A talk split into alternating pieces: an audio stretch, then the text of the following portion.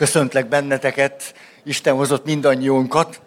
Á, hol is tartunk? Azt hiszem, ez nem elég, nem, így nem szabadna kezdeni. Ez bizalomromboló. Hogy az érzelmi gátoltság sémánál tartunk. Az érzelmi gátoltság azt jelenti, hogy az András kedvéért mondom ezt mindig, de, de tudom, hogy nem bántódik meg érte. Hát az érzelmi gátoltság sém azt jelenti, hogy valaki érzelmeiben gátolt. És emögött aztán sokféle tartalom van, ezt próbáljuk kifejteni.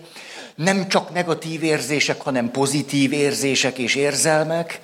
Gátolt lehet a szeretet, gátolt lehet az öröm, gátolt lehet az újongás, az eufória és egy csomó jó öröm, vagy csomó jó pozitív érzés beleértve a hálát is. Azután gátolt lehet természetesen sokféle magatartásforma, beleértve az agressziót, Gátolt lehet a törődés gondoskodásnak a kifejezése. Hmm, tehát itt nem csak arról van szó, hogy valaki nem tud haragudni, vagy nem mer dühösnek lenni, hanem tágabb világ. És arról beszéltünk, hogy ez a séma tulajdonképpen nagyon, mintha szinte az ellen párja lenne egy másik sémának, elégtelen önkontroll, elégtelen önfegyelem. Az elégtelen önkontroll, önfegyelem sémát úgy írhatjuk le, hogy valaki bejön az ösztönkésztetés, nulla gondolkozás, cselekvés. Ennél a sémánál pont fordítva van, az illető lehet, hogy azt se tudja, milyen ösztönkésztetései vannak. Gőze sincs róla, mert önfegyelem és önkontroll és önreflexió és önmegfigyelés és önkontroll és önfegyelem és ön... Késztetések nem tudatosak, egészen-egészen el vannak tüntetve, és aztán hát ezekből a fakadó cselekvés nyilván nincsen, hanem csak ez az önkontroll és önfegyelem, és szép lassan belénk szárad az élet. Hm.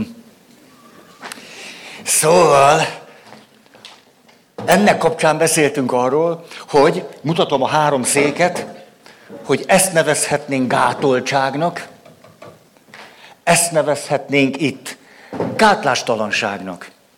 És amit mi keresünk, az a szabadság.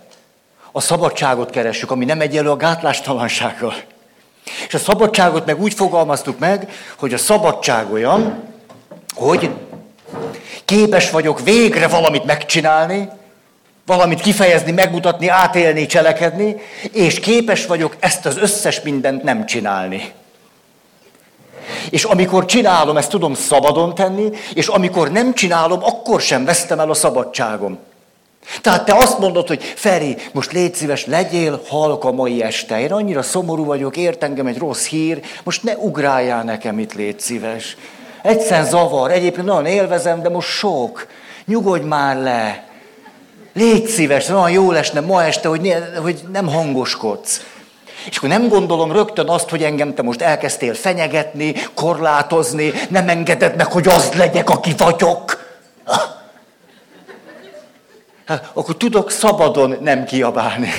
Tudok szabadon kiabálni, tudok szabadon nem kiabálni. Egyik se veszélyezteti a szabadságom. Tehát ezt a szabadságot keressük. És mindennek a, most még egy picit hátralépek, nem tudom, engem valahogy ezek a modellek lelkesítenek. Nem úgy el tudom képzelni, hogy titeket nem. De mindjárt befejezem, és akkor mondom egymás utána. Szóval, és ezért emlékeztek, hogy volt az a mondatunk, hogy az életben vannak alapigasságok, és vannak alapfeszültségek, ellentmondások és dilemmák. És az alapfeszültségekben, ellentmondásokban és dilemmákban, mint például itt, hogy az egyik véglet, amivel nem szeretnénk csúszni, egy, egy erős gátoltság, a másik pedig egy erős gátlástalanság, hogy tulajdonképpen egyensúlyokat keresünk. Egyensúlyokat. Ha. Dinamikus egyensúlyt ráadásul, nem is statikus egy. A statikus egyensúly, tudjátok, a sumós. Nem sumós, hanem szumós. Az a statikus egyensúly. Nem, dinamikus egyensúlyokat keresünk, és akkor itt most lenne egy ötödik szék, de van is. És mi a képünk az egyensúlyról? Hogy? Hosszabb távon tulajdonképpen arra vágyunk, itt az egyensúly, itt az egyensúly vesztés. De mi már elég okosak vagyunk ahhoz, hogy azt mondjuk, ha egyensúlyban vagyok, az nagyszerű. Nagyon jó egyensúlyban lenni. Most, ha úgy ültök, hogy az egyensúly, az tök jó. Most amikor átülünk az egyensúlyvesztésnek a helyére, az is jó. Néha kicsit kényelmetlen, kellemetlen, ijesztő, nem tudom, mi van itt, fogalmam sincs, mi lesz a következő pillanatban, de hogy az egyensúlyvesztés is jó, mégpedig azért jó az egyensúlyvesztés, mert nincsen növekedés, fejlődés egyensúlyvesztés nélkül. A régi egyensúlyunkat el kell veszteni, különben, tudjátok, a menedékeink előbb-utóbb a börtönünké válnak. És akkor 20-30 év gyönyörűen kiplakátozzuk a börtönünket, már nagyon puha az ágyunk ott, meg minden, csak de börtön maradt. Ezért mi azt az egyensúlyt keressük, ami az egyensúly és az egyensúlyvesztés folytonos hullámzásával együtt is a miénk. És ez az egyensúly nagy barátságban van a szabadsággal, amit keresünk. Hogy tudok egyensúlyi állapotban is lenni, és nem rémülök meg, ha elvesztem az egyensúlyom, mert ebben a hullámzásban meg tudom őrizni ezt az egyensúlyt. Hát nem tudom, ez nekem jól esik, hogy ezt így láthatjuk. Na most, vége ezeknek az ismétlő dolgoknak, és most ismétlek. Tényleg elmondom gyorsan azt, hogy milyen területeken élhetjük meg a szabadságunkat. Hogy ne legyünk gátoltak, ne legyünk gátlástalanok, hanem szabadok. Ha, hogy is néz ez ki? Első, színek. Ellenőrzöm. Jól van. Jól csináljátok. Második, formák. Harmadik, hangok. Negyedik, anyagok. Ötödik, mozdulatok. Hát, a, a gyerekektől annyira érdemes tanulni. Hogy, hogy a gyerekeknek a mozdulatai pontosan addig tartanak, ahogyan az érzéseik az diktálják. Hát, hogyha jön valaki, akit szeretnek, akkor és még így hátrafele is megy a kezük, amiben semmi funkció nincs, mert elég lenne idáig. De ide hátrafele megy, a lapockáik összeérnek. Na, nem az, hogy gyere. Most eszembe jutott egy karácsonyi élményem, de jó régi volt. Terézvárosban voltunk, és ott hát gyerekekkel készültünk a pásztorjátékra, és akkor még ebben én is benne voltam. Azóta egy kicsit kinőttem ebből. És volt ott egy kisrác, akinek az apukája és az anyukája külön eljött hozzám, leültettek, és azt mondták, hogy az ő kisfiúknak muszáj, hogy valami fontos szerepe legyen. Hát, ha muszáj, akkor muszáj. És egyébként határoztuk azt, hogy ő lesz a kikiáltó. A kikiáltó nagyon fontos, mert a kikiáltónak a kezében volt egy bot, és koppantania kellett. Ú, ez ú.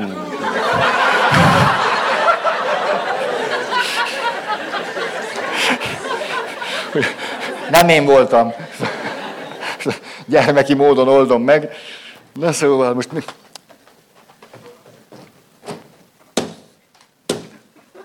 Ez volt a szerepe, de amikor itt háromszor koppantott a botjával, síri csend volt a templomba, háromszáz ember, és akkor ő neki ki kellett penderülnie középre, mert anyukája, apukája ezt kérte. Tehát nehéz a pap élete, mert ő csak egy mellékszereplő. És a következő mondatot kellett mondania. A gyerek kilenc éves. Táruljatok, táruljatok, örök kapuszárnyak! Úgyis ez vezeti be a megváltó születését. Értitek? Egy kikiáltó. Na, hát ez szuper. Igen ám, de a kisfiú annyira, annyira jól akarta csinálni, hogy sosem volt képes megérezni ezt a mondatot. Tehát vagy koppantott, vagy beszélt. A kettőt nem tudta. Tehát a koppantott, akkor utána már csak állt, vagy pedig gyorsan elmondta a szöveget, de nem koppantott. És ezért valahogy ennek a jelenetnek, ennek az antrénak a drámaisága minduntalan megszűnt. És Végül valahogy próbáltuk ezt mindig, hogy, hogy hogy hogy lenne ez a mondat, és külön gyakoroltak vele a szülei, értitek ezt az egy mondatot. És elérkezett a nagy nap, sötétség, és akkor egyszer csak a betlehemi csillag fénye beragyogta ott az éjszakát, és a kisrác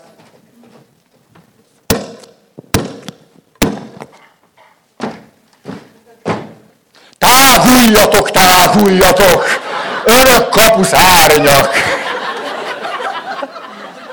Hát idáig jutott egy hónapos gyakorlás után. De kétségkívül a mozdulat jó volt. Szóval, mozdulatok, mozdulatok, hogy nem csak mindent így, tudjátok, így, így.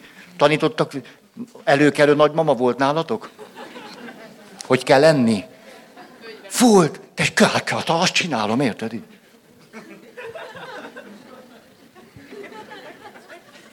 És utána bosszúból csámcsogsz. Ez az egyensúly. Nem. Tehát ez volt mozdulatok, azután tempók, és akkor itt megint fölerősíteném ezt, hogy itt nem arról van szó, hogy, hogy mindent így és mindent, hanem, hanem a lehető leglassabbtól a leggyorsabbig. A legfinomabbtól a legerősebbig. Tehát, hogy a tólik határon van meg. Nem, nem a, a, hogy is mondjam, ez, a, ez az őrült önkifejezés zajlik, amiről kívülről azt nézed, hogy, hogy valakinek valami eszetlen tombolása, ami ráadásul alig mutat valamiféle személyességet. Inkább egy modorosság az egész, hogy ő azt megnézte egy csomó videón, hogy hogy kell örülni. És akkor ezt tolja, és az egész blá, teljesen természetellenes. Jó, tehát erősség, stílus. Hát ez egy külön világ, különböző stílusok, és ott fegy, fegy na. Igen, mert egyszer, nem egyszer van, nem tudom veletek, van ilyen, hogy két szó jut egyszerre szembe. Nem tudom, hogy ilyen létezik, hogy egyszerre, de, és akkor írta, nem tudom, melyiket mondjam. Na most erről is eszembe jutott egy történet. De ezt hagyjuk. A,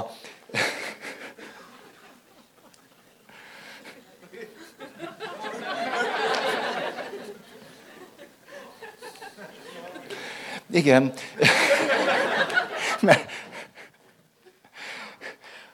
Van az a szentírási rész, ha érzitek, már ebből, ebből a bonyodalom, hogy jön a, egy példabeszéd, hogy jönnek a kis madarak, és akkor az út félre esett magukat fölszedegetik.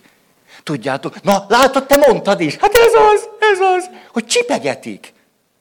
Ugye? És akkor különböző fordításokban különbözőképpen szerepel is. Tehát van, hogy és akkor jönnek a madarak, és az út félre esett magukat föl csipegetik az egyik fordításban, a másikban föl szedegetik, és akkor ezekből a magukból ugye nem lesz termés, nem kell ki. Most nem mondom el az egész történetet, úgyis tudjuk. És az atyával valószínűleg az történt, mint velem is, hogy úgy egyszerre két szó is jutott eszébe, tehát a szedegetni, meg a csipegetni. És ebből a következő mondat született ott a vasárnapi beszéd során. És akkor jöttek a madarak, hát tudjátok a történetbe, és fölcseszegették azokat a madarak.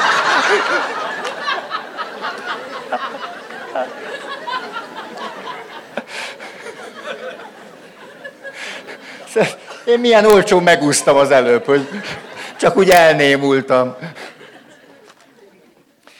Szóval, ahova elérkeztünk, ugye, hogy a stílusnál, hogy tudok sokféleképpen nő lenni, a főleg én,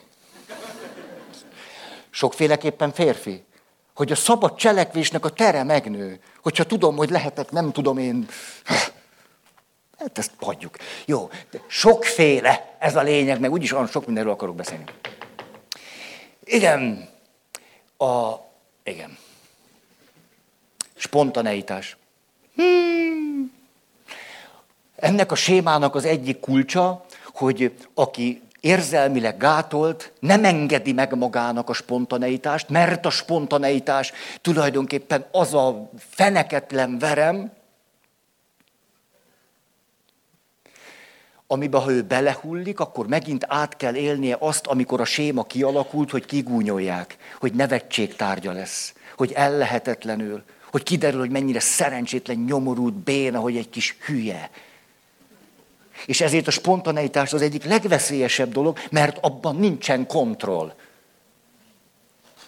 Spontánnak semmiképp sem szabad lenni. Tehát 25-ször át kell futtatni azt, hogy egy mozdulatot megtehetek-e, és hogy az hogyan fog kívülről nézni, hogy hogy hat majd rátok, mit szóltok hozzá, mi lesz a véleményetek róla. Tehát a spontaneitás nagyon gátolt az érzelmi gátoltság sémánál. Mi történt ma? Hát ma előadást tartottam egy komoly helyen, komoly konferencia. Nem tudom, miért hívnak, ez valami... Minden esetre rendszer működéséről kellett beszélni, élő rendszerek működése és fejlesztése. És tudjátok, elmondom, hogy hát például az élő rendszerek működésénél, fejlesztésénél sokszor a lényeget nem látjuk. Pedagógiai konferencia volt, és mutattam nekik, hogy hát most képzeljétek el, akkor itt van a kisfiú, itt meg a tanár úr. És a tanár úr a következőt mondja. Hát válaszolj már, mit nem értesz a példán? Hát le fog menni a nap, egész napköziben nem tudok veled foglalkozni. Hát öt perceit, legalább azt mondd meg, mit nem értesz? Ugye? Ismerős, és szegénykém. Hogy és a gyerek ül, és...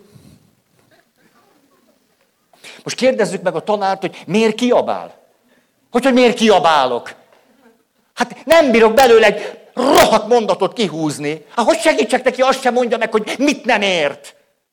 Hát de már négyszer elmagyaráztam. Hát persze, hogy... Most kérdezzük meg a gyereket, hogy miért hallgat. Hát, hát azért hallgatok, mert a tanár úr mindig kiabál velem.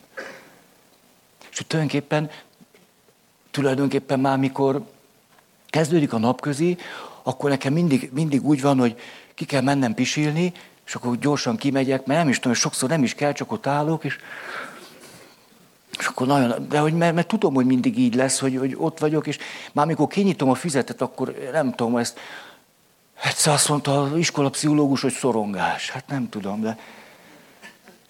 És akkor... És ez mindig így történik, és akkor oda és akkor a Pista bácsi, de a Pista bácsi hogy akkor kiabál. És én akkor már egyáltalán nem tudok figyelni. És én, én azért hallgatok, mert hogy a Pista bácsi kiabál.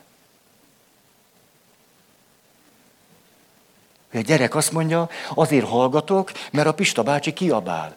A Pista bácsi azt mondja, azért kiabálok, mert a gyerek hallgat. Ez a cirkuláris okság.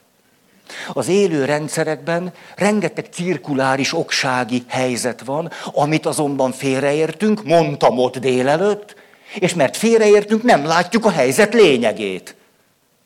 Hogy a helyzet lényege az, hogy ők ketten együtt rosszul kapcsolódnak egymáshoz. Miközben mind a ketten lineáris oksági helyzetet tételeznek föl, vagyis, hogy nyilvánvaló a gyereknek meg kéne változni, és megint jól mennének a dolgok. És a gyerek is azt mondja, hogy nyilvánvaló a tanár úrnak kéne megváltozni, és jól mennének a dolgok. Vagyis mind a ketten azt gondolják, hogy a másik az oka a fönnálló helyzetnek. Ez a lényeg meg nem látása egy rendszer szintű helyzetben.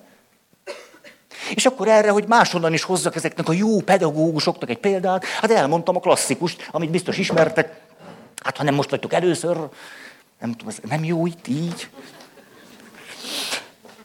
Tőletek kaptam. Kinyúlt. A, ez pedig, tudjátok, amikor a, ugye ilyen, ilyen, legközelebb majd nézzék, már kapok Mikulásra egy virgácsot, és karácsonyra meg... Szóval. Na, gyerünk, Feri! Hogy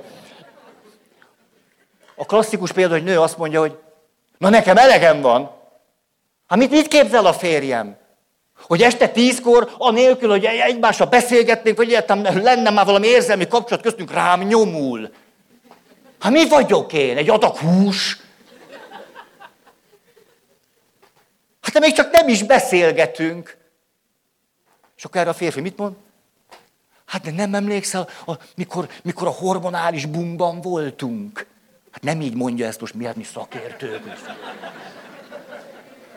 Hát ez az ellenállhatatlan vágy. Akkor nem mondtad, hogy beszélgessünk. Nem, nem, az első másfél évig nem mondtál ilyet, hanem ha spontán megtörtént. Magától egymásnak.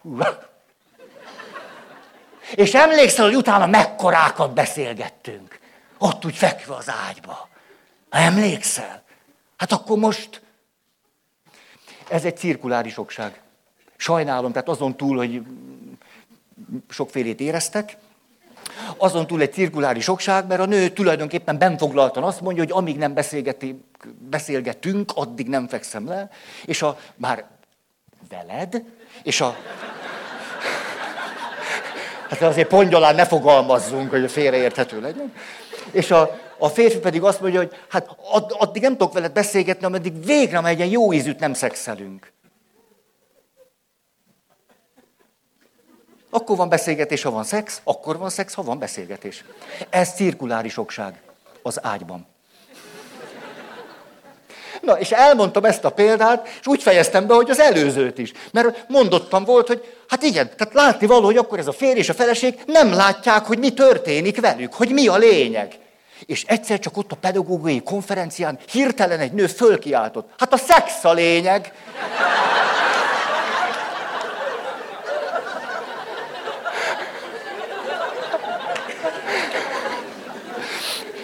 Azt kell mondanom, hogy egy sajátos egyensúlyi állapotba kerültem. Tényleg így történt, mert hirtelen fölvillanyozottam, hogy na most történt valami. Hát most, most meg, beköltözött az élet a konferenciára. Cirkuláris okság. Jó, hát én is unom egy kicsit. De hogy, na most, Másfelől azonban egy kicsit úgy magamra értelmeztem, és arra jutottam, hogy azért akkor nem sok mozgásterem van. De aztán a szünetben megbeszéltük, hogy jó. Tehát spontaneitás. A spontaneitáshoz hozzátartozik az, hogy tudok váratlan dolgokat tenni, és elviselem, ha más valaki váratlan dolgokat tesz. Hiszen ebben a sémában egyébként tudjátok, hogyha a második fajta cselekmés volt, az jellemez engem, hogy el akarom kerülni azt, ami belőlem a sémát kiváltja, Ugye az a zavar, a szégyen, a kirekesztettség, a megsemmisültség, hogy, hogy, hogy, hogy milyennek láttok, és hogy mennyire ezt, ezt nem akarom, elkerülöm ezeket a helyzeteket. Na de hogy tudom legjobban elkerülni azokat a helyzeteket, ahol még olyan érzések, gondolatok, cselekvések, vágyak, nem tudom mit alakulnának ki bennem, amiket én szégyellek azért, mert megszégyenítettek valamikor. Hát akkor, hogyha titeket is kontrollálnak. Az elkerülésnek egy kapcsolati formája. Megmondta itt, ne ugráljatok, de gondoljátok meg ötször. Főleg te. Mert akkor valószínűleg nem csináltok majd olyat, amire én majd átélem ezt, hogy most...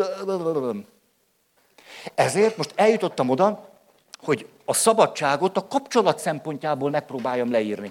Azt mondja, akkor a szabadság a kapcsolat szempontjából, amit keresünk, hogy ne gátoltak legyünk és ne gátlástalanok, akkor annak az egyik része, hogy szabadon tudok valamit tenni, és szabadon meg tudom csinálni azt, hogy nem teszem. Na de egy kapcsolatban te erre valahogy reagálsz. Hát ez nem úgy van, én kifejeztem magam, aztán utánam az özönvíz. Hát én éppen, most képzeljétek el, azért mély együttérzésem ennek a pedagógusnak ki bemondta a konferencián, hogy a szex a lényeg. Mert mi lesz utána? Ugye? Ez egy kockázat. Hogy mit szólnak róla, mit fognak mondani, most biztos ketten oda mentek hozzá, hogy na, na, na. Ezt meg lehet, hogy nem akarta, szóval hát ha, hát ha kifejezed magad, akkor, akkor ugye, akkor jön a válasz. Minél spontánabban fejezed ki magad, annál inkább kaphatsz spontán válaszokat, főleg olyanoktól, akik ettől rettegnek akkor a szabadság a kapcsolatban leírva azt jelenti, hogy nem csak abban vagyok szabad, ahogy kifejezem magam, vagy ahogyan meg tudom tenni, hogy nem fejezem ki magam, hanem abban, hogy akármilyen választ is adsz, a kapcsolatot fönn tudom veled tartani. Tehát te erre azt mondod, hogy menj a fenébe, akkor ettől nem zuhanok össze. Azt mondod, hogy ne, ne, ne haragudj, ez engem ijeszt. Nem megyek bele tönkre. Azt mondod, ne, ezt többet te csináld. Ha nem gondolom azt, hogy megnyílt alattam a föld. Tehát a szabadság a kapcsolatban azt jelenti, hogy neked is megengedem, hogy szabadon bárhogy reagálj. Még akkor is, ha én egyébként itt azt gondolom, hogy nagy okosan, mert én aztán a tudok ám szabadon, hogy jó, hát ez egy milyen gátolt reakció. Na és aztán? Hát nem minősítsem a másik, a társamnak a reakcióját. Miért tenném ezt? Mindegy, hogy miért tiltakozik, vagy miért mondja, hogy nem, vagy miért. Mondhatja. És én közben nem esek ki az önazonosságomból. Hat rám, amit tesz, hát attól vagyok ember. Hát hat rám, hogy Éva azt mondja, hogy hát persze, akkor azt mondjuk nem esik jól. Na de attól még emlékeztek, mikor, most így mondom, csak most jó, Mikor kifejeztem magam, akkor azt mondhatjuk, hogy egyensúlyban voltam, nem?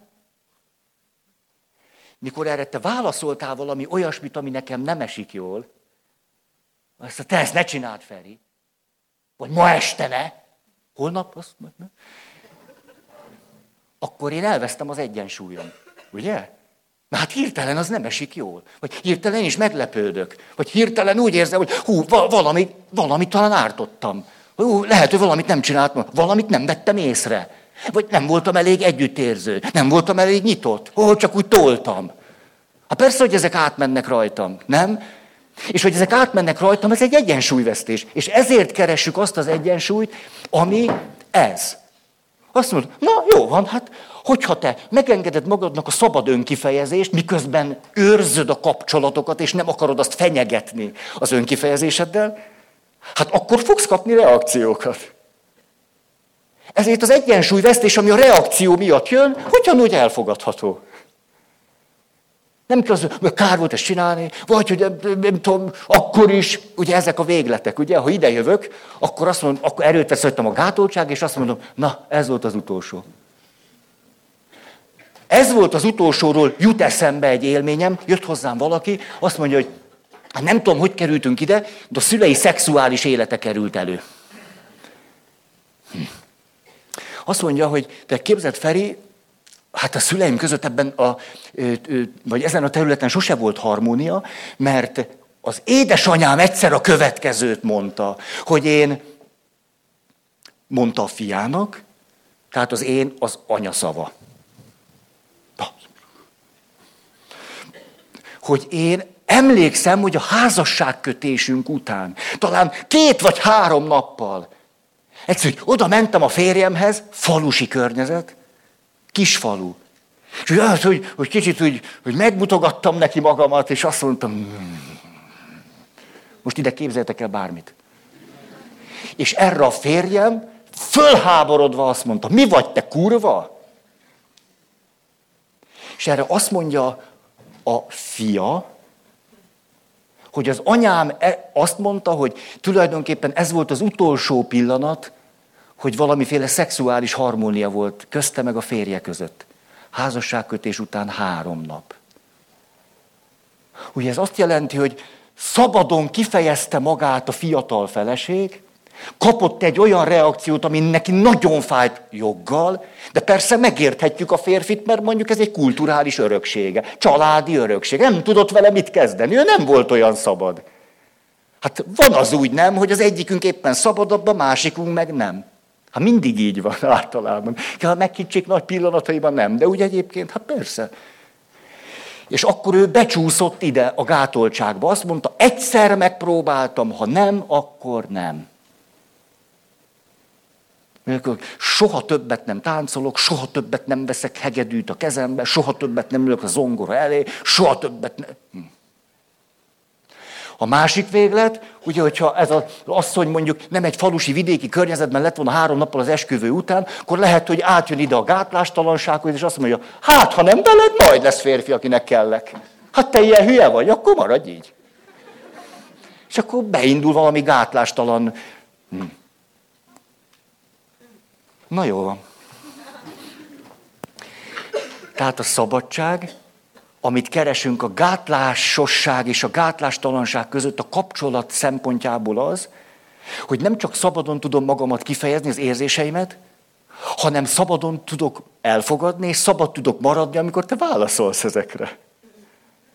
Attól teljesen függetlenül, hogy te ezt mennyire szabadon csinálod.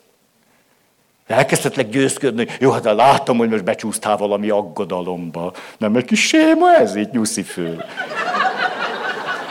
Teljesen mindegy, hogy miért olyan. Hát engedjük meg neki, hogy ő megijedjen, vagy dühös legyen, vagy tiltakozzon. Oké. Okay. Ez a sok szék már, már ha már nem férek el. Szóval tudjátok, hogy a székek annyira gátlástalanul kifejezik magukat, hogy úgy érzem, már be vagyok szorítva. Spontaneitás. Jó, jó, öröm, öröm, nem, jó, megyünk tovább. Jó. Következő szavak. Szavak. Van, hogy nagyon sok szó tiltás alá kerül. De egyszerű, egyszerű szavak tiltás alá tudnak kerülni. És akkor az azokat nem lehet használni, nem lehet kifejezni, mert az a szó...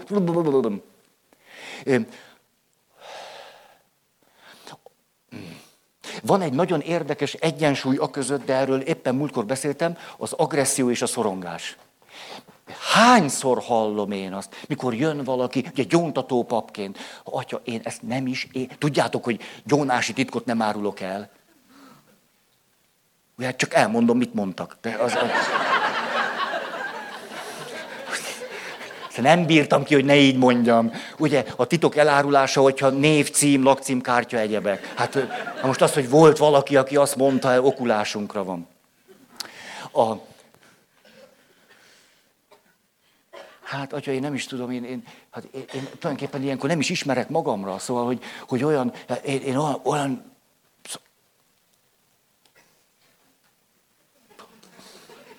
Hát széles, olyan cifrákat tudok mondani, de magam is megijedek. Hát ott a kis gyerek, meg a nagyobb gyerek, meg a fér, hát a férjem is csak néz.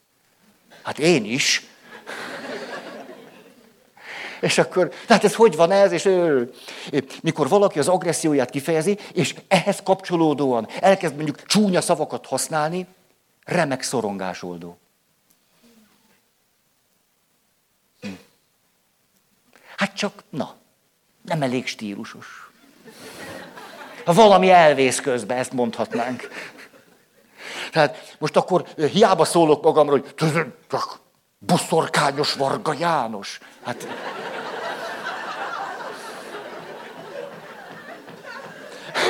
Na most ez, ez, hogy tetszik neked, ez tök jó. Tényleg volt egy valami, nem tudom, milyen ódivatú könyvbe olvastam, hogy papok milyen tanácsokat adnak a gyónónak, aki azt mondja, hogy hát rendszeresen, mint hogy csúnya szavakat használok, sőt esetleg káromkodom. Ott voltak ezek, hogy érted, hogy a papnak ne kell annyi töprengenie a megoldáson. Ott volt plö, boszorkányos Varga János, hogy mondja ezt. Hát, nem, nem tudom, hogy ez mennyire oldja a szorongást. Ez. Én ezt kimondanám, még idegesebb lennék. De eddig idegesebb, hogy hülyét is csináltam magamban. Szóval, van azért az úgy, hogy vannak olyan szavak, amelyeket minden probléma nélkül használhatnánk, és mégis ezek a szavak is gátoltak. Hogy az életnek akár, most nem akarok mindent ide tolni, az érzelem kifejezés, meg minden, de a szexuális életben, hát, hát azért, na, Ugye múltkor bátorkodtam kimondani azt, hogy gyere ide te.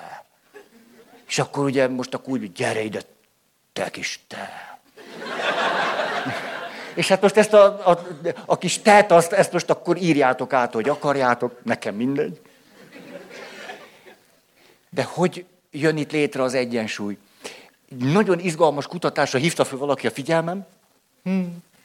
Az derült ki, hogy roppant izgató tud lenni, hogy olyan szavakat használunk a szexuális együttlét során, amiket egyébként nem, akár egymásnak is, vagy egymásról, vagy... Na. És akkor a kutatásnak ez volt a kérdése, melyik az a szó a legtöbb személy számára, amelyre azt mondják, hogy talán ez a legizgatóbb.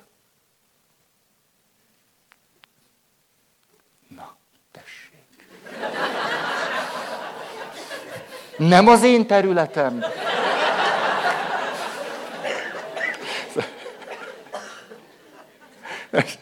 Tényleg most okkal megálltam, hogy, hogy...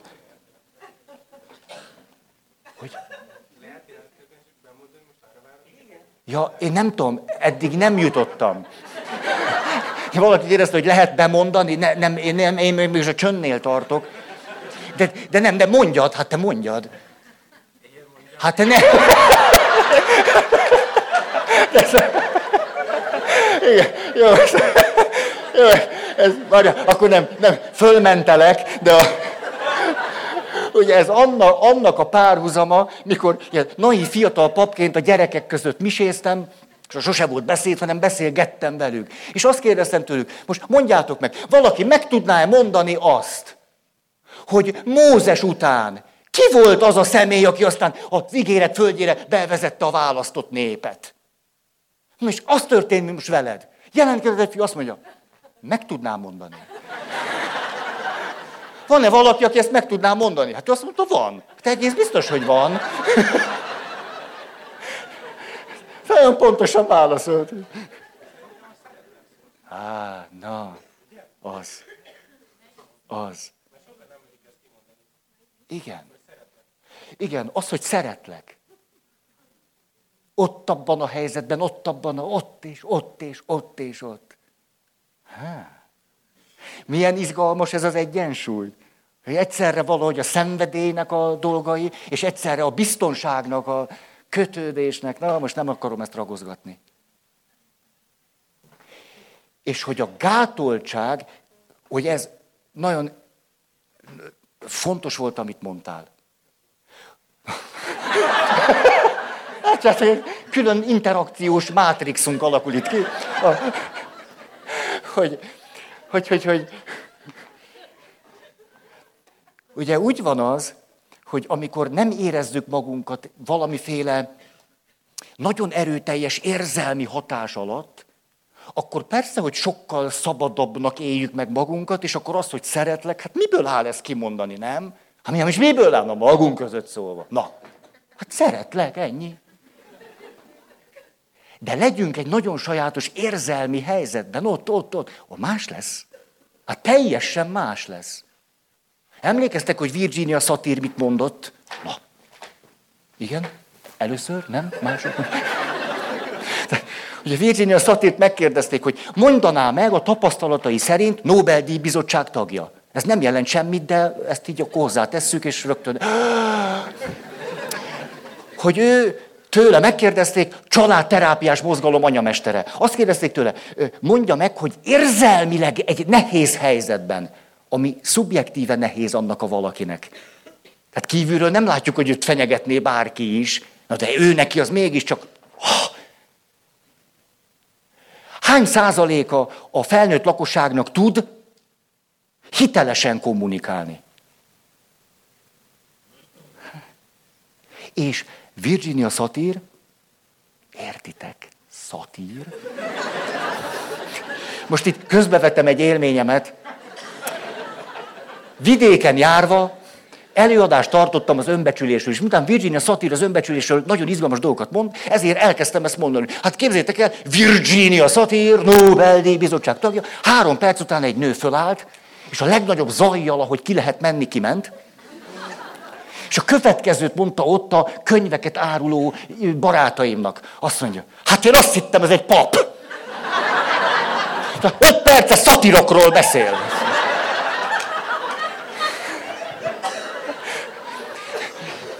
Ékes példája az annak, hogy a kommunikáció tartalmát a befogadó fél határozza meg.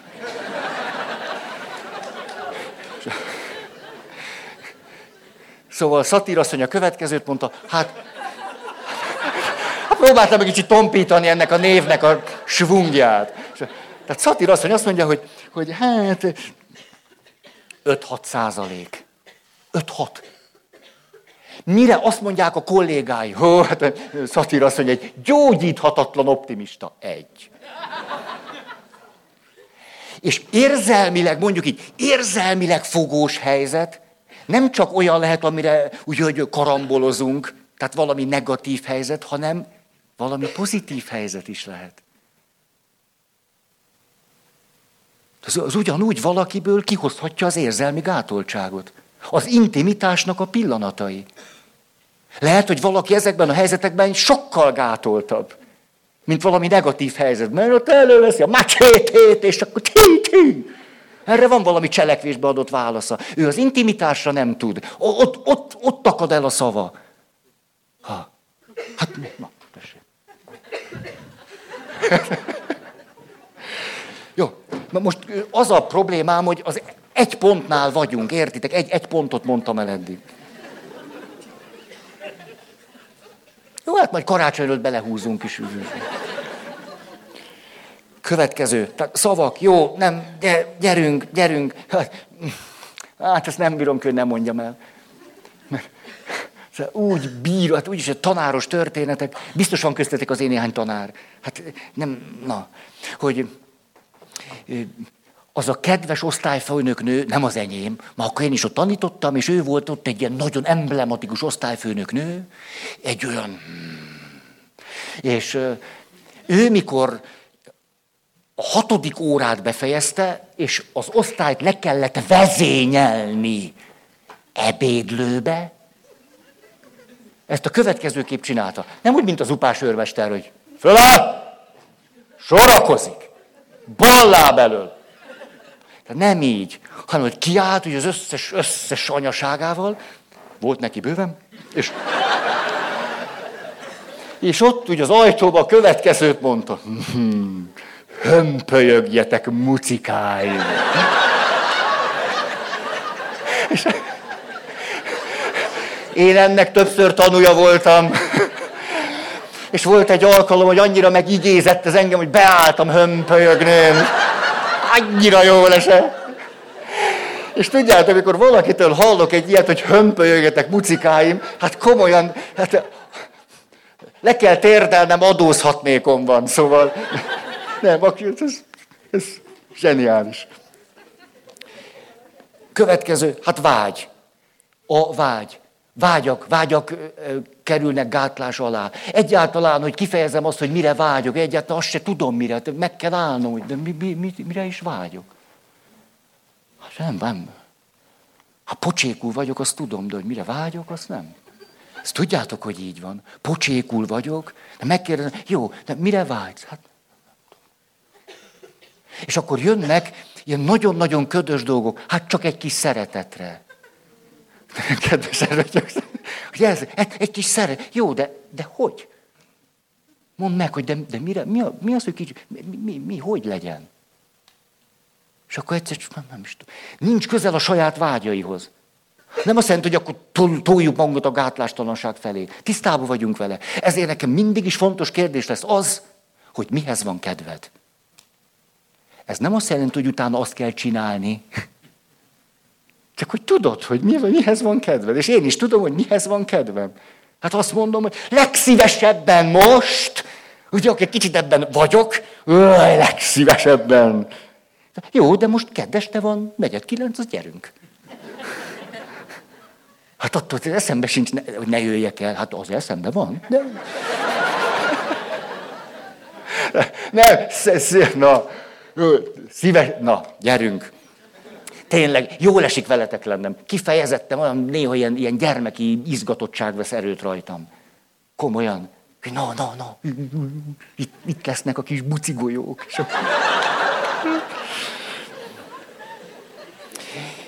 Tehát akkor vágy. Fölhívott egy jó barátom, sok gyerekes apa. Sok. Tehát ez nem az, hogy egy plusz, hanem és úgy beszélgettünk, és így, na, hogy vagy Feri? És hogy vagy Peti? És nem így hívják nyilván. És akkor úgy, nem tudom, valaki azt mondja, te, mondd már meg Peti, hogy te, most tanában úgy mihez lenne leginkább kedved? Így sóhajtott egy azt, hogy te leginkább? Egy sörrel a kezemben nézném a nőket. Sok gyerekes katolikus apa. Ez nem azt jelenti, hogy rögtön akkor sört kell venni, mert mondjuk az a egyszerűbb. hanem hogy tudja, hogy úgy egyébként. És akkor jól van. Tehát, na értitek, ugye nem kell ilyen ABC-zni, meg, meg nem, nem már. Múltkor vágy kerített hatalmába. Ezt, ezt el kell nektek mondani. Olyan erős vágy.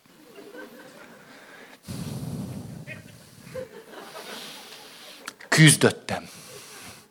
Harcoltam. Végül bementem a benzinkútra. Akkor már tudtam, hogy már itt nincs megállás. És megvettem egy egész zacskó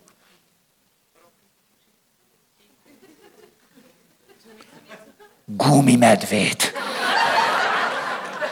És amikor megvettem, tudtam, már tudtam, hogy le fogok ülni a tévé elé. Snookert fogok nézni. És én nálam gumimedve nem fog aludni.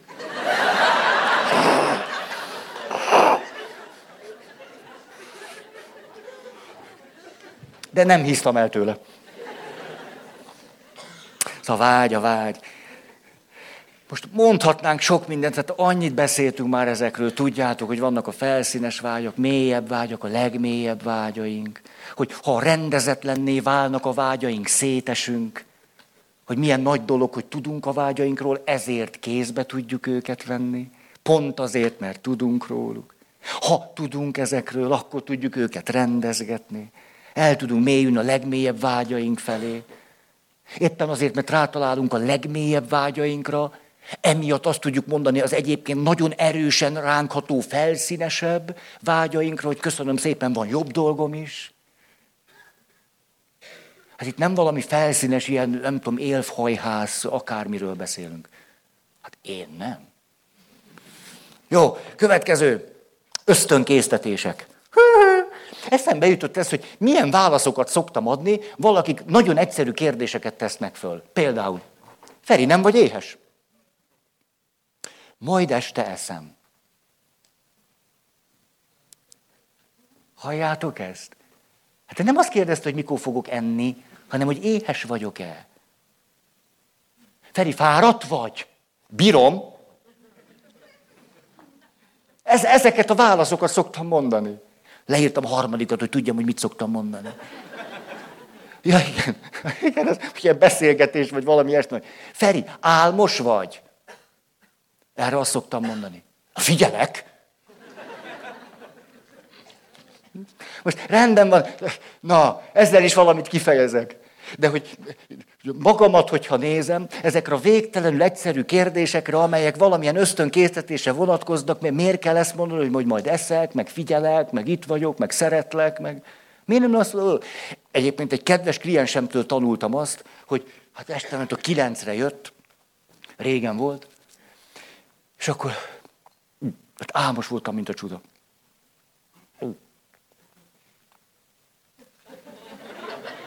Próbáltam nem ásítani. Tehát már úgy torzult a fejem, hogy ezt nem lehetett figyelmen kívül hagyni. És, és ő, aki mondta az életének a nagy baját, megállt azt mondja, Feri, hát ásíts nyugodtan. Hát én is szoktam. És akkor kaptam egy klienstől engedélyt az ásításra. És azóta, ó, ez nem neked szól. Persze, vagyunk egy, érze, egy érzékeny pillanatban, lehet, hogy elment a bizalom három hónapra. Nem már csak ilyen.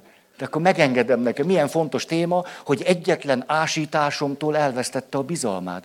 Hogy akkor hirtelen, miközben én egyszerűen csak kifejeztem azt, ami van, ő neki elmegy a bizalma, tulajdonképpen ennél jobban nem is lehetnénk egy lényegi témánál. Tehát nem biztos, hogy azzal járok jól, ha elrejtem az ásítást hosszú távon a kliens szempontjából sem. Most előadom azt a segítőt, aki nem ásít. Ez, ez mennyire reprezentálja majd a valóságot? Hát akkor létrehozunk egy olyan teret, ami nincs. De mind a ketten úgy csinálom, mintha lenne. Tehát én akkor most éppen kidolgozom a tökéletes segítőnek a mi, miét? Hát kamuját. Kamu. Jó, igen. Hát ez örökbecsű élményem. Megkereszteltem egy kisfiút, de ez régebben volt, minden fontos dolog régebben történt. És akkor még rá tudtam arra érni, hogy meghívtak utána, keresztelés után tuk-tuk-tuk-tuk-tuk. És éppen a konyhában voltunk, de még nem kezdődött el a, a, az ebéd, de valahogy a jó illatok, meg nem tudom, valahogy az anya akart velem valamit mondani, és akkor ott volt a nagymama, és akkor beszélgettünk a konyhába, és már azért a süti ott volt. És bejött a kisfiú, hát két éves, ment, meglátta a sütit, és már nyomta is be. Tehát arra se volt idő, hogy a szülők reagáljanak. Ugye a késztetést rögtön tett, követte, és, és erre a nagymama a következő intő szózatot így szólt. Peti, ha még egyszer így veszel egy sütit, Ferenc atya még egyszer megkeresztel,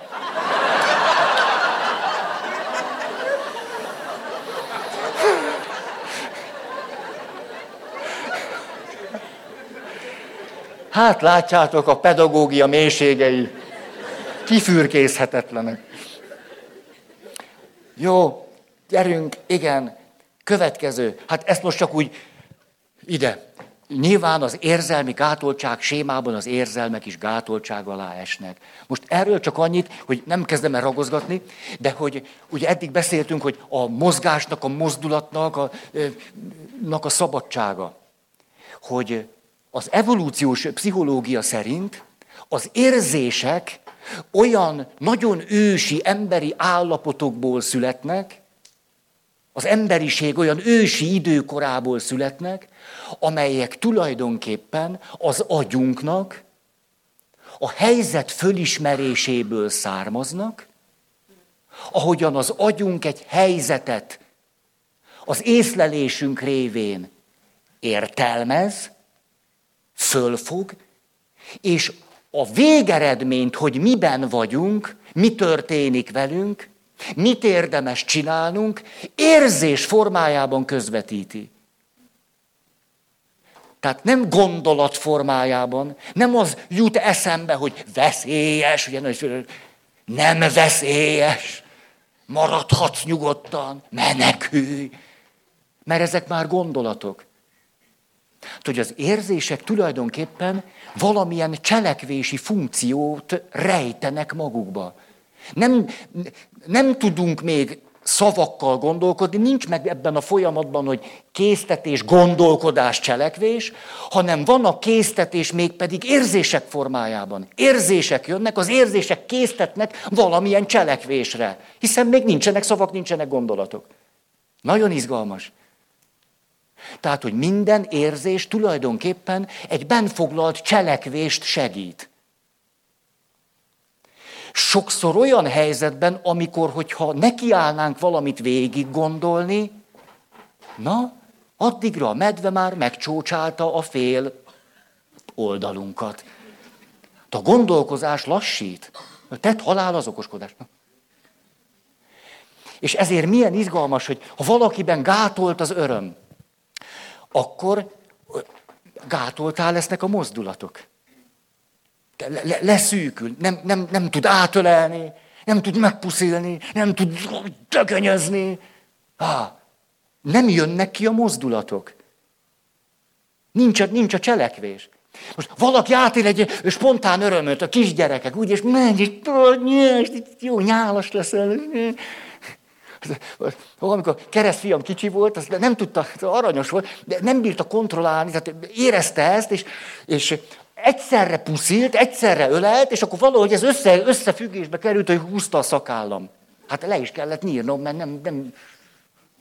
Ez valahogy úgy egybe volt neki. Tehát valahogy úgy, valami kapcsolatot akart velem.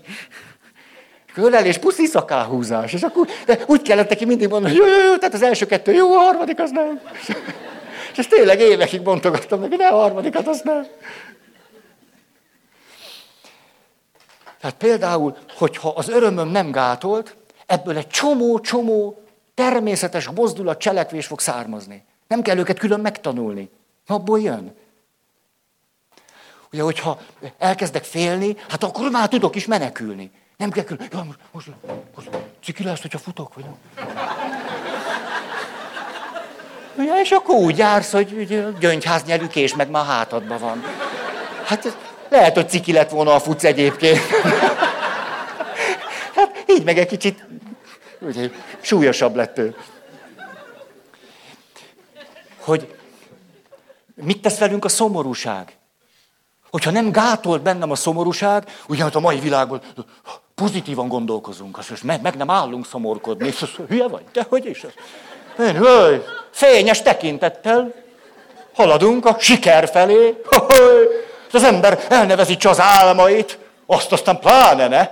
Hát még egy kicsit ezt azt elvesztél, hagyd az álmaidat, azt ne. Soha egyet se. Minden álmod is. És megvalósul. Hát ne is haragudj, az összes álmodat dédelgeted, pátyolgatod, etedgeted, akkor nincs időt szomorúnak lenni, nem? Akkor valaki szomorú lesz, a szomorúságban az a gyönyörű, hogy szomorú leszek, elkezdek lelassulni. A szomorúságtól lelassulok. Most, ha gyászolok, nincs is kedvem fölkelni. Inkább, inkább maradok is fekve, az hétvégén kisekelek. Nem, én zuhanyzok. Hát minek? De most, most, hát meghalt a férjem, hova zuhanyozzak? Hát mi, ki, kinek, minek, hova, miért? Hát itt vagyok egyedül a lakásban, most mi, minek? Nem is eszek. A szomorúság lelassít. És pontosan ehhez a lelassuláshoz érdemes kapcsolódnom, mert a lelassulás segíti a gyászmunkát. Ha nem lassulok le, és az összes álmomat, ó, elveszett egy férj, jön egy másik, az élet mindig ad, bezárul egy ajtó, nyílik egy másik. Hát, ha meghalt a férjed, hova pöröksz? Hát, akkor le, a szomorúság lelassít, és a lelassulás, néha egy kicsit ugye túl, túltolom.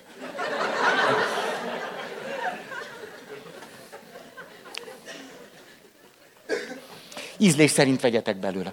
A,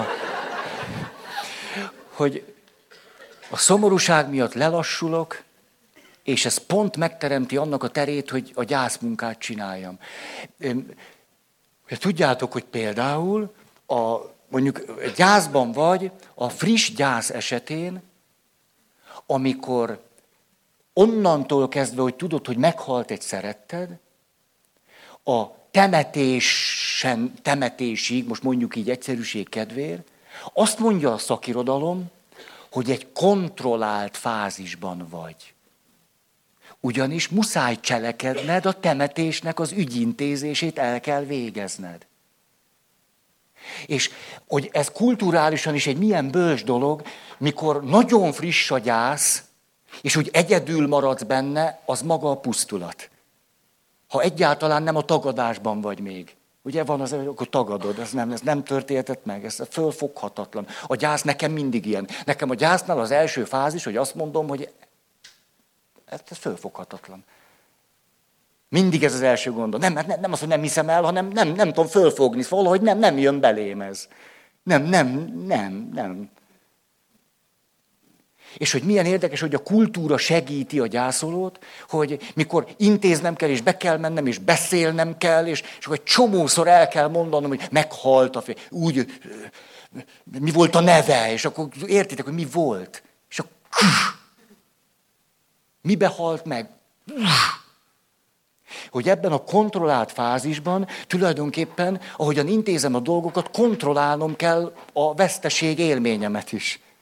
Mert különben nem bírom elintézni. Hát, hogy, hogy tartanom kell magam. És hogy az első időben van ez a kontrollált fázis, amikor tartanom kell magam, ez általában jó. Mert ha itt rögtön meg, megpadlóznék, hogy az elején szinte így lehetne mondani, erőd gyűjtök a gyászhoz. Hogy még csinálom, és, és akkor sokszor vége van a temetésnek, és akkor, és akkor elmennek a rokonok, és, a, és akkor úgy az, úgy az első este, hogy úgy, na most mi van? De hogy lelassulok. Tehát a szomorúság, ha nem gátolt bennem, le tudok lassulni. És ez segíti a gyászmunkát. A harag, hát a, ha, ha tudok haragudni, a harag a, a legnagyobb segítségünk a határtartáshoz. Ha gátolt a harag, nem tudok határokat tartani.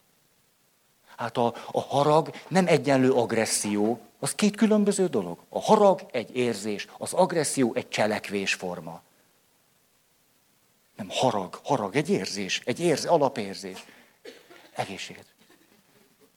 Kézzel, most eszembe jut ez, hogy, hogy ez, a, ez, a, ez a jól irányított harag, hogy valaki határt tud tartani, hogy szoktam szerdánként, ha mégiscsak az az embermentes nap, hogy igen, akkor kipihenek minden embert, csak valahogy magamtól nem szabadulok soha, de elmegyek egy kis brügi. Így hívtuk régen. Wellness. És akkor döglök, akkor már megunom már a döglést, akkor elmegyek a szaunába, hát ott is döglök, érted? Csak az egy kicsit más. És egy olyan szaunában voltam, hogy volt ott egy ilyen, egy, egy ilyen igazi, nem tudom, hányféle cucc van ott, és egy ilyen szaunás kisasszony. Aki ott adta a lepedőt, meg nem tudom mit, ott fuldoklókat a öt fokból kiemeltek. Hát nyilván sok mindenre kiképezték. És volt ott egy, de én csak hallom, ahogy ott jöttem, mentem, hogy oda állt egy olyan 40 év körüli olyan jó, jó, ízes beszélő férfi, és elkezdte tenni a szépet a szaunás kisasszonynak. De ugyan elég egyszerűen. Hát, hogy értitek, szóval nem, nem, hogy mondjam, nem, nem vitte túlzásba. Nem, úgy mondta, haj, kisasszony, de gyönyörűséges maga. Hát ugye, egy maga, egy valami hiányzik csak magából.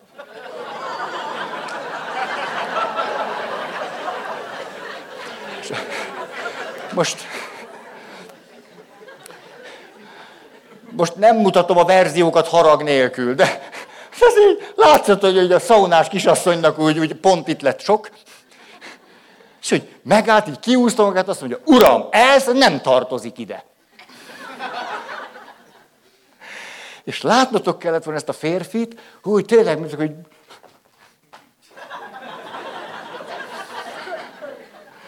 Mert különben az is lehetett volna, hogy ez a szaunás kisasszony ott még két hétig ettől fetreng. Ugye, hogy hogy lehetett ez? Elmegy, munkahelyet vált, rájön, hogy ez nem, nem az ő munkahelye, hogy... És volt benne, nem volt gátolt a haragja. Szóra, mert ez nem ide való. Ennyi pont elég volt a kapcsolat elrendezésére, és ő meg, hát elég, mert látni valóan elég volt. Ugye erre mondják ezt, hogy elsompolygott. És ő köszönte szépen, ez azt mondja, na, ilyen egy szaunás hölgy. És nézem, nálatok is tíz perc van még? Mert nem, azt hiszem, hogy elemet kell cserélni, csak mindig ellustálkodom ezt a dolgot. Érzelmek, igen, türöm, dödöm. Sebesség. A, annyira jó, hát mikor a, a gyerekek hintáznak, valahogy ez, nekem a hinta be van sülve ide, és a gyerekek mit mondanak? Még. Magasabbra. Gyorsabban! Sikongatok, gyorsabban. Hogy nem tudom, mint hogyha ha ez az egészséges gyermeki részünkhöz tudunk kapcsolódni, akkor van, vala, van valami vonzalmunk a sebesség iránt. Hogy úgy... Ez jól hangzott, nem? Ezt nem is gondolt, hogy... A sebesség, hogy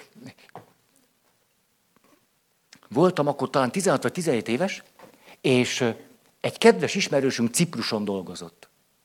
Hát akkor az óriási nagy szám volt. Hát akkor az 80-as évek eleje. És azt mondta, ide figyeljetek, gyertek ki, Ciprus. Hát itt aztán van nyár.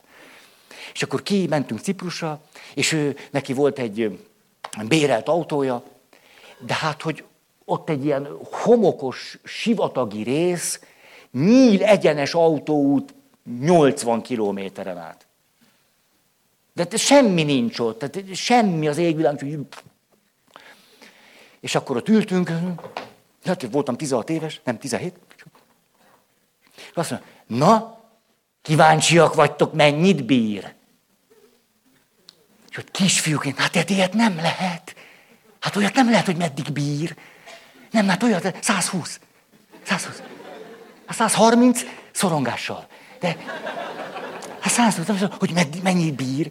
És akkor emlékszem, anyukám, ugye ő, ő is így volt. Na, na, na, Pista, na, Pista, gyereket még. De ugye Pista meg ő ne féljél te! Hát ő, ez egy jeep. Vagy mit valamit mondott, mit tudom, mi volt. És, és elkezdte tolni. És mi gyerekek így.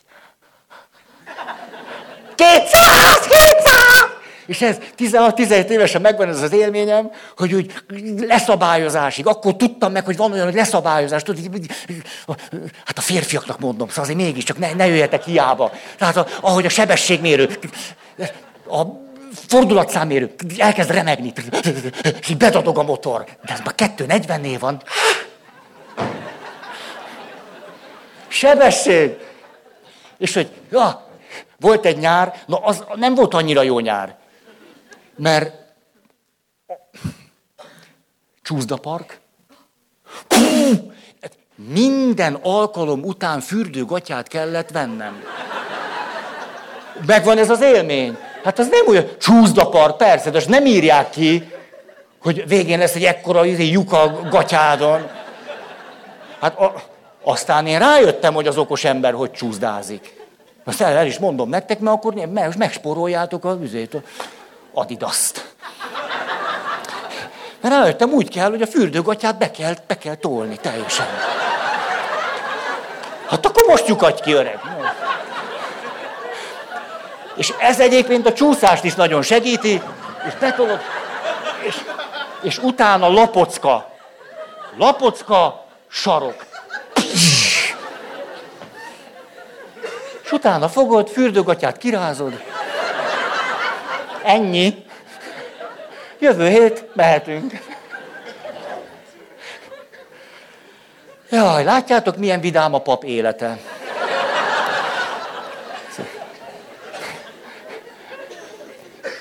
Szükségletek. Ez a következő. Ez, igen. De csak igen, az egyensúly miatt, hogy ide írtam azt, hogy, hogy nehogy, nehogy mindig ebbe az irányba el, hogy mondjam, bandzsítsunk, hogy de a döglés van a másik oldalon. Hát, hogy képes vagyok teljesen lelassítani, lelassítani, lelassítani. Az elgondolkodtató, hogy amikor te elmész nyaralni, akkor azt mondod, hogy te megőrülök két óra a strandon, megőrülök. De miért? A meduzák nem jönnek ki. Süt a nap, és ott Hát órákon keresztül lehet azzal játszani, hogy körülbelül, hogy bemész, jönnek a hullámok, én hát ezt, ezt órákon kell, órát, fél nap. Kísérletezni, hogy, hogy pont, pont úgy jöjjenek, hogy ez még olyan jó leső érzés legyen. Úgy, én, nekem itt van valahol a határ. Tehát, hogy így az egész hasamat, hogy a hideg víz, az már nem esik jól. De hogyha csak így egy picit így megnyaldossa a köldököm, az jó. És akkor így... Hmm. Hmm. De aztán persze a hullámok nem olyanok, hogy én megmondom, hogy pont idáig, öcsi. Hát akkor azon, ez egy óra, hogy, hogy egyáltalán kiismerem, hogy körülbelül hány hullám után szokott jönni egy nagyobb hullám. Hát megvan ez az élmény, nem?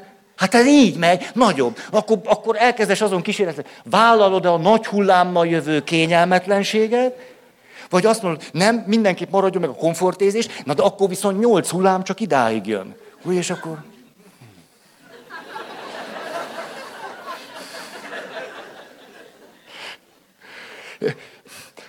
Annyira. Na, szóval, sebesség, döglés. A meghitt élményeimnek egy bizonyos, nem tudom én, számomra csodás része az, amikor valakivel vagy valakikkel együtt döglök. Nem csinálunk semmit, de senki nem gondol, hogy valamit csinálni kéne. Senki nem gondol, hogy a másiknak kéne valamit csinálni. És hogy miért nem mondja valaki, hogy a másiknak már valamit kéne mondani, hogy valaki már csináljon valamit. Jól van. Emígyen pörögnek a percek. Szükséglet. Oj! Pilinszki Párizsban.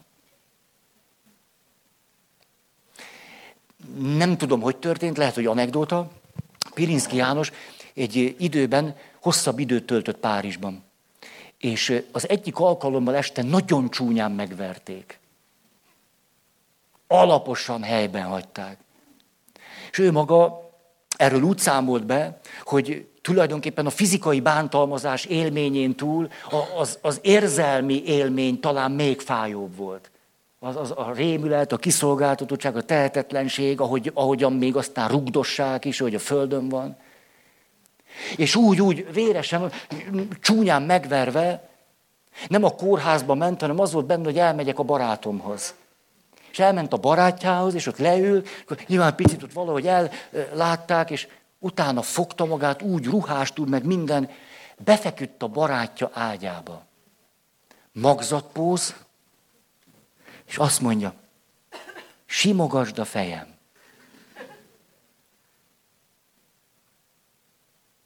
És a barátjában megvolt az az érzékenység, ezt meg tudta neki adni.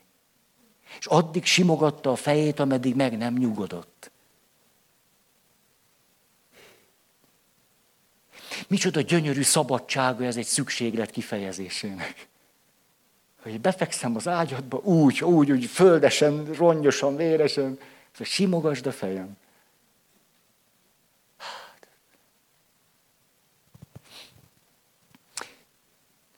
Szerintem itt kell abba hagyni.